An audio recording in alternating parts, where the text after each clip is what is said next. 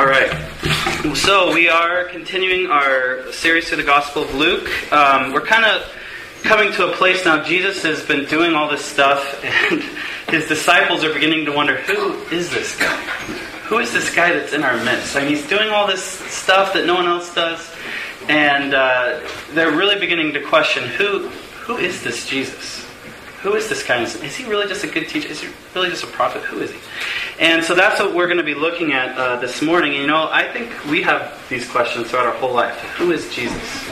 That's a question we have to continually be asking ourselves. Um, so I'm going to read the text now, and then we will talk about this. So Luke 8, 22 to 39. This is what it says. It says, One day Jesus said to his disciples, Let's go over to the other side of the lake. So they got in the boat and set out. As they sailed, he fell asleep. A squall came down on the lake, so that the boat was being swamped, and they were in great danger. The disciples went and woke him, saying, Master, Master, we're going to drown! Says exclamation point.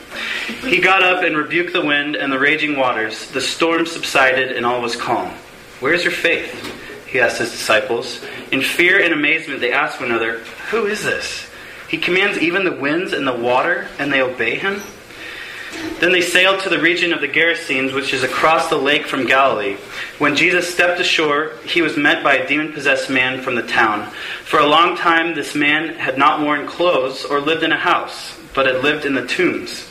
When he saw Jesus, he cried out and fell at his feet, shouting at the top of his voice, What do you want with me, Jesus, Son of the Most High God? I beg you, don't torture me! Exclamation point.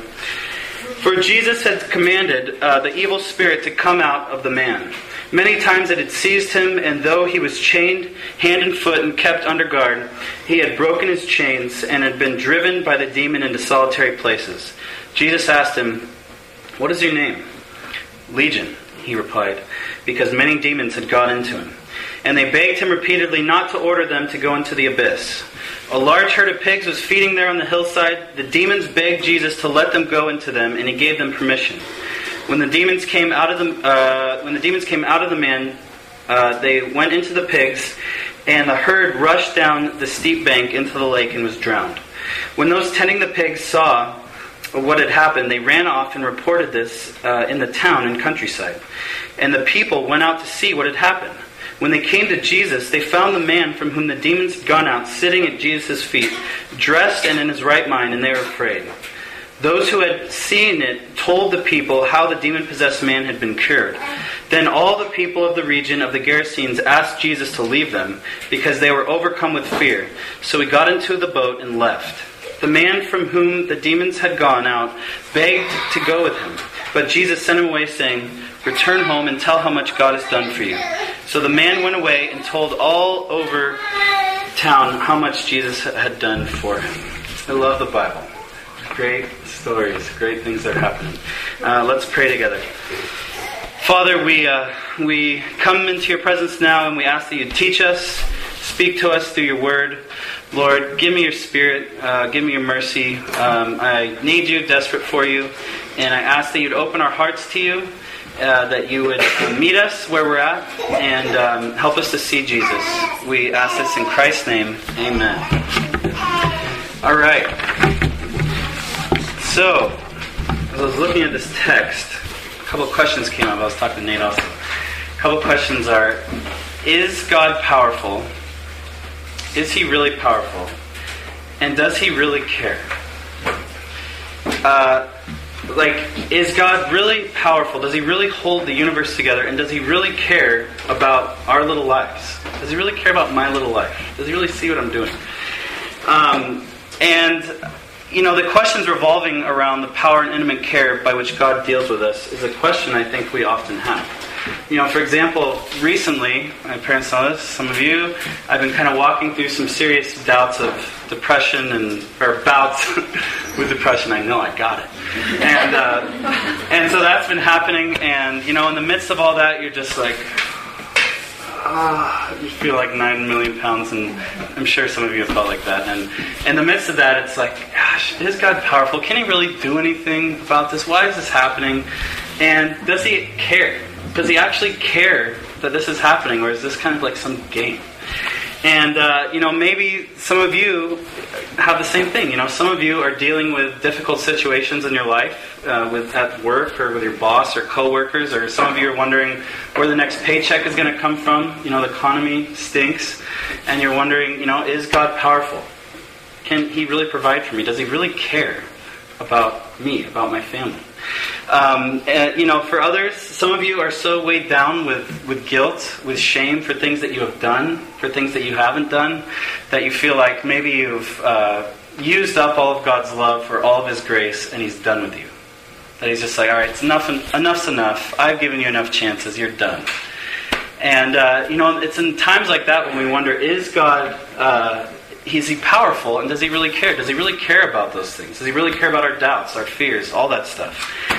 And but I think the thing is, it's difficult, you know, to trust in the power and in the care of, of God's tender care when life seems out of control, when life seems hopeless, when there's things going on that you you have no idea why that's happening. And if you wrestle with these questions, I just want you to know that you're in good company. The disciples, Jesus' guys who walked with him face to face, had the same questions, the same doubts, the same concerns. And so the problem is not with God or with Christ, it's with people like us. People who struggle, who doubt, who wrestle with things. And so this morning, I just want to look at two questions and try and answer them. Really basic. Is God powerful? And does God care? So first, I want to look at uh, the question: Is God powerful? And uh, we'll we'll answer this by looking at verses 22 to 25, where Jesus is calming a storm. And I want to I want to set the picture for you here. I like doing this, kind of setting the stage. So here's what's happening. Uh, Jesus gets in a boat with his disciples. Want to go on a little trip. Uh, you know, in the boat, hang out with his disciples. They get in the lake, go to the lake. Um, the commentators say this is the Lake of Gennesaret, which is also the Sea of Galilee. So when you see those terms in the Bible, they're the same thing. And uh, this sea was 700 feet below sea level, surrounded by mountains. And what would happen is the, the cold winds would whip down and meet with the warm winds. And something would happen, and there'd be lots of storms. and uh, I don't know weather stuff that well, but that's what happened. and so this this sea was known as a place that would just whip up huge storms, huge waves, and lots of shipwrecks and that kind of thing. Um, so this is where they're going, and it says, you know, they head out in, ver- and in verse 23, uh, Luke, Luke notes that Jesus fell asleep, which makes sense. Jesus has been teaching, he's a man, he's exhausted, he's tired, he's been helping people. You know, if you're someone who's helping people all day long, you're whooped at the end of the day. So he's tired, wants to catch some Z's. So he's sleeping. Um, well, the waves begin to pick up, the boat begins to rock, and the disciples start panicking. Uh, look in verse 23, Luke notes that the boat begins to fill with water. So this isn't some like dinky storm. This is deadliest catch, saying our prayers, we're going to die. Uh, this is scary stuff. Peter's running around like, ah! Just freaked out. The disciples are screaming like 12 year old girls. And they look at Jesus, and he's just in dreamland. They look at him, and he's got, you know, maybe he's got this little grin on his face. Just completely at peace. He's sleeping. And, you know, so what?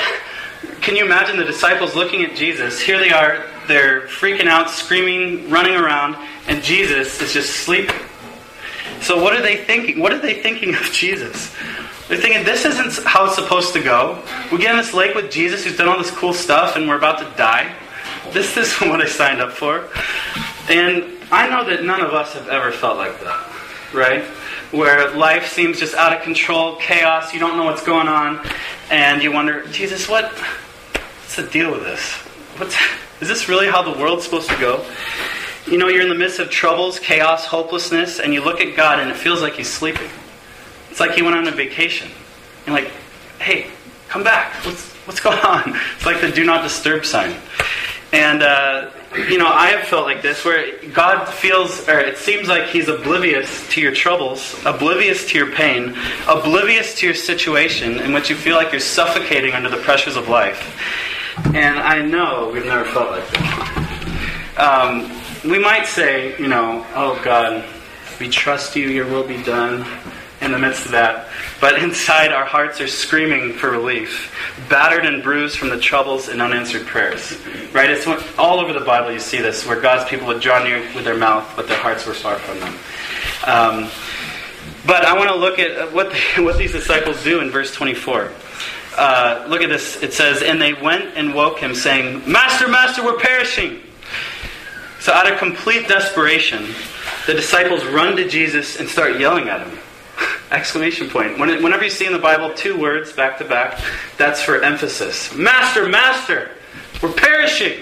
Wake up! What are you doing? Why are you sleeping? We're dying. Don't you care?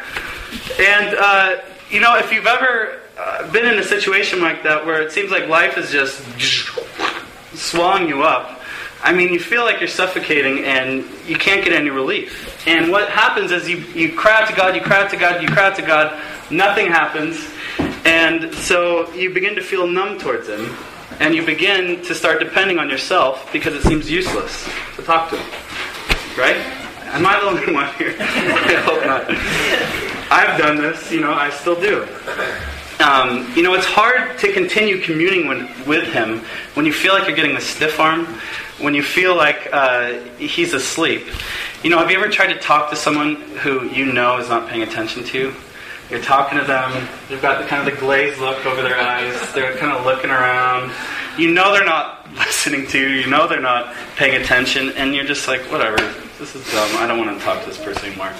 You know, in our house, I Kristen's a night owl, so I uh, I often go to sleep first, and uh, Kristen will come into the room sometimes and start talking to me, and I'm just like gone. I mean, I'm just asleep. And so she'll talk, she'll be talking to me, and she doesn't realize I'm asleep. And then she'll look at me like, to kind of nudge me, and I don't move. I'm like a log. And, uh, you know, she'll just laugh, and she's like, I'm out of here. You know, leaves. What's the point of talking to someone who's asleep? And I think that a lot of us, you know, I do this. I feel like, uh, you know, you talk to God, and sometimes you just laugh. What is the point? Nothing's happening. And you just kind of leave. And I want you to know that this is this is something that God's people have dealt with for a long time.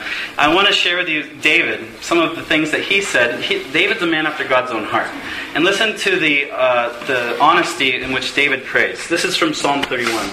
He says, "Awake! Why are you sleeping, O Lord?" Rouse yourself. Do not reject us forever. Why do you hide your face? Why do you forget our affliction and oppression? Psalm 35, David writes, You have seen, O Lord, be not silent. O Lord, be not far from me. These all have exclamation points, so I'm just reading it how he wrote. Awake and rouse yourself for my vindication, for my cause and my God, my God and my Lord. Psalm 44. Awake! Why are you sleeping, O Lord? Rouse yourself. Do not reject us forever. Why do you hide your face? Why do you forget our affliction and oppression? And there's more and more and more examples of this where throughout the Psalter, God's people are just crying out to God. Why are you asleep? Wake up. Don't you see what's happening? You're my God, aren't you? And this deep wrestling. Now, could it be that the Lord uses silence, unanswered prayer, loneliness, and struggle to draw us to Himself? Because you run out of options. You're completely out of options. When everything's falling apart and nothing's happening, you just go to Him and you pleading. Um, and I just want to ask you if you are someone who's in the midst of you know a difficult situation or something where life is just too much, have you run to him and and told him your struggle? Have you pleaded your case before him and poured out your heart to him? And let me just tell you that he will not cast you out. Uh, he loves to work in silence where you least expect it. He loves when you go to him and you pour out your heart to him, when you tell him what's really going on. And l- listen to this your difficulties and dead ends are actually a doorway into His presence. They're not wasted. All of your heartaches, your losses, are not wasted in God's economy, but are pathways into His strong, powerful, tender arms. But still, how could Jesus be sleeping? How could He be sleeping? Uh, the only way that Jesus could be sleeping in the midst of the storm is if He knows something that we don't.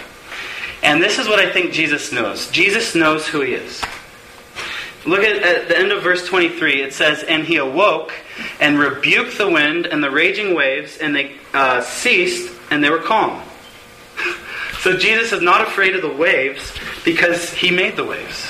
And the waves listened to his voice. Jesus is not questioning, questioning and wavering in his self understanding that he, in fact, is Lord of the universe, God incarnate, who spoke the waves and the wind into existence by the mere power of his word. No, the disciples are wavering and doubting and wrestling and failing to understand who it is that is in their midst. So the problem is not with God, the problem is with us. The problem is with me and in my unbelief, in my struggles. Um, now, when Jesus uh, tells the waves, silence, do you think the disciples are less afraid or more afraid than they were uh, when the seas were raging? I mean, can you picture Peter? He's, he's now it's calm. He's like, oh, all right, um, and he goes to one of the disciples and he's like,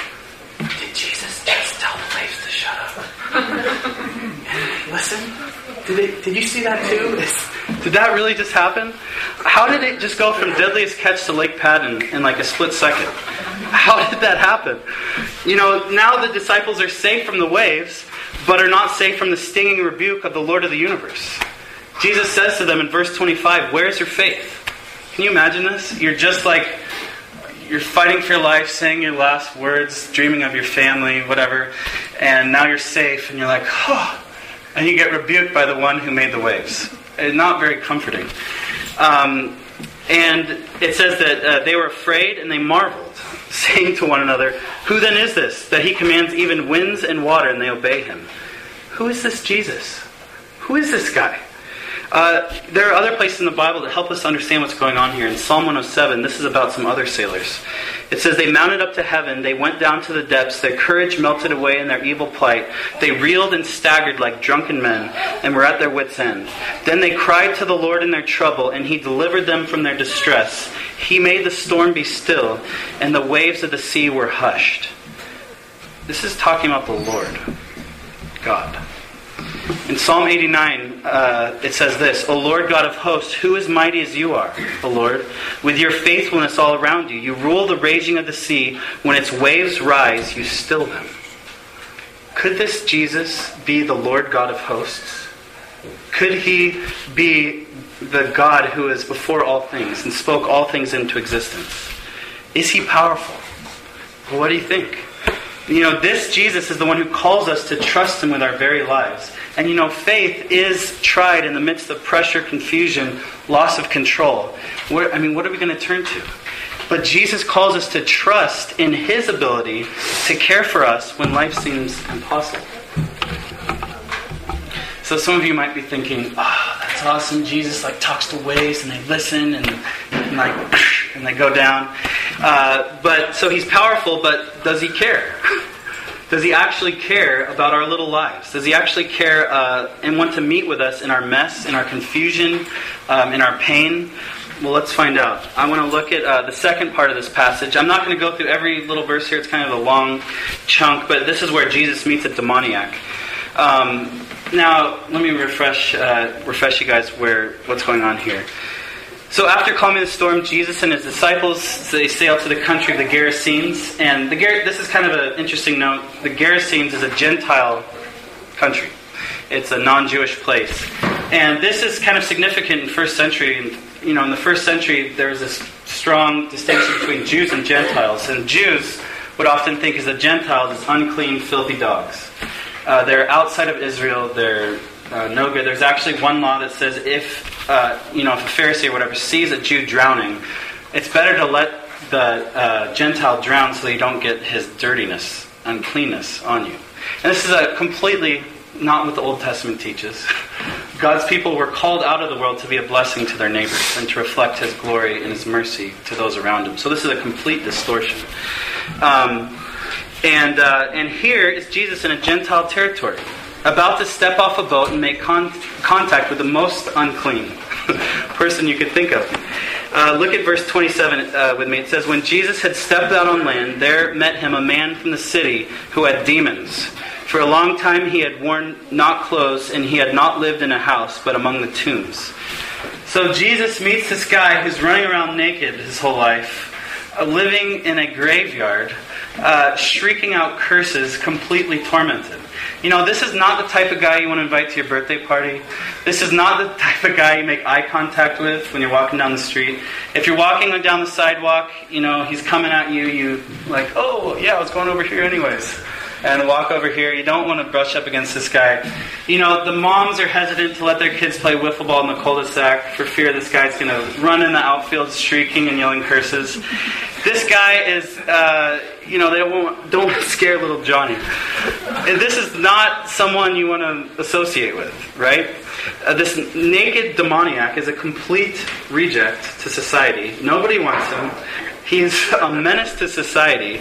Uh, he's kept in shackles. Um, this guy is completely out of his mind. And so what happens? Is Jesus going to obliterate this demon possessed psycho? Is that what's going to happen? No. See, Jesus is someone who sympathizes with us in our weaknesses. He understands people. He understands how deep the curse has gone into humanity and the dehumanizing effects of sin and the devil and all that stuff. Jesus understands that. And, um, you know, often in the Bible, Jesus will see someone who most other people reject, and he'll make eye contact with them and actually look at them. And for many, this will be the first time they've ever been looked at in the eyes. That's a pretty powerful thing. And I think what Jesus understands is he understands that this guy's been tormented physically, psychologically, and emotionally. So I want to look at that. Physically, this man's naked, right near the water. Now, when you're near the water, you know it's colder than other places, right? The breeze and the, the cool. So he's probably freezing, is what I'm thinking. He's hiding in the graveyard. He's got blood and scabs all over his wrists from the shackles, ripping them out of the ground and just, it's gross, you know? He's, he's hurting, he's in pain constantly. But also psychologically. This, it says this guy was tormented by a legion of demons. Now, a legion is a military term. A Roman legion was 6,000 soldiers. Now, some commentators, we don't know how many demons this guy had or whatever, um, but can you imagine 6,000 demons? 6,000 voices in your head? Just, you are worthless, you are stupid, you are dumb, go to the blah, blah, blah, blah, It's crazy. It kind of reminds me in uh, Matrix 3, I know it's not a popular movie, but Matrix 3, when Neo goes into the uh, architect, the room of the architect, and there's those monitors. Do you remember this? And uh, all these faces, and it's Neo everywhere. And what he's seeing on the monitors is what's going on in his head. It's completely freaky. And that's what's going on in this guy constantly. These lies whispering again and again and again, and it's completely physically exhausting to have those thoughts going through your head. There's no stop button. Continuous, continuous, continuous. Also, emotionally, you know, this guy's completely isolated and shunned by society. Uh, you know, and says the demons would also drive him into the desert in verse 29, which is exactly what demons do. They isolate. They always isolate, draw you away from the church, away from community, away from fellowship, to go figure out your issues, your problems, everything on yourself, on your own. Jesus is exact opposite. He draws all sorts of people together into a community like this to deal with one another, to talk with one another, to be with one another, to be loved by one another. And uh, so this guy is just completely, you know, suffering, and so Jesus has compassion on this guy. He, so he casts out the demons, which is no big deal for Jesus. demons are nothing in Jesus' sight. He just says a word, boom, they're gone. Um, and the demons go into a herd of pigs. Now, the demons go into the pigs, and I bet those are some scary looking pigs. And I wonder if like warthogs are just always possessed. I don't know. But uh, the pigs run into the water and die from drowning. Sad, right? So some people get hung up here. These poor little pigs, right? They're, you know, eating the slop, talking to spiders, doing their thing, and. Uh, just basking in the sunshine, eating, and then all of a sudden, boom, they're demon possessed. they run into the water and they're dead. It's kind of weird. Um, I just want to say a couple things about this. Number one, Jesus has better, better ethics than we do. Let's just put it at that. He has better ethics than we do. Um, he is willing that these pigs die so that this man who bears the image of God would be set free. Jesus cares more about a person than he does an animal. We know this in Luke 12. He loves animals, but in Luke 12 it says, you know, You are more important than many sparrows. So Jesus cares about people who bear his image even more than this herd of pigs. And one commentator notes, I think this is really interesting. He says, The freeing of the neighborhood from the peril and terror of this wild maniac was a greater benefit to the whole city than the loss of this herd. So the herd dies, and this man is set free to be truly human. The kids come out and play football again. No guys streaking by, yelling obscenities. And uh, this is what Jesus does, though. Whenever he heals someone and casts out demons, whatever it is, it's not just for the sake of that person, but for the sake of the entire community around. Jesus cared about this country of the Gerasenes, this Gentile country that the gospel did not go to. So he heals this guy for the sake of the entire neighborhood, for the sake of that entire region. That's how much God cares about uh, the world. And so, what happens to this guy who's demon possessed? Well, look at verse 35. It says, Then people went out to see what had happened, and they came to Jesus and found the man from whom the demons had gone sitting at the feet of Jesus, clothed and in his right mind, and they were afraid. so, this is quite a difference than before, right? The guy was naked, now he's clothed. He was uh, crazy, going nuts, demons, now he's in his right mind. This is what Jesus does. And let me tell you that relationship to Jesus brings security. That's really the only thing that does bring security, is relationship to Jesus, knowing Him. You know, this naked, demon possessed tomb raider meets Jesus and is now clothed in his right mind, sitting at the feet of Jesus, spending time with him. And what, is, what happens? The herdsmen come out, they're amazed, but they miss out on the greatest opportunity they'll ever have in their lives. They have seen with their own eyes the evidence of the incredible working of God through Jesus in healing this demon possessed man and bringing peace to this entire region. A huge, I mean, what a opportunity. And they tell him to leave. They say, go. They miss out on the greatest opportunity of their lives. Um, and uh, but Jesus has one thing left to do. The man asks and even begs Jesus to go with him. But Jesus says no and tells him in verse 39 Return to your home and declare how much God has done for you. So this guy was a nobody, a reject, uh, and Jesus saves him and then brings him into his father's rescue mission to seek and save the lost by telling people what God did for him. It's not rocket science. this guy's going to go around to his neighbors and say, hey, I had a bunch of demons. Uh, life was terrible. Uh, and I, li- I was naked, I lived in tombs, and then Jesus came and set me free, and I love him, and he changed my life. And no one else could do that, only Jesus. And so that's what he does. so Jesus commissions them to go out. And see, this is what we got to get. We, uh, Jesus doesn't just save us and give us a free ticket to heaven. Uh, he saves us so that we might be, might tell others what he has done for us. He saves us and then scatters us to tell people what he did for us. And it's not hard. you don't have to have a PhD. Uh, you just talk. This is what God did. And, uh, you know, so this is, and with conversion brings the responsibility of evangelism. And that's just true.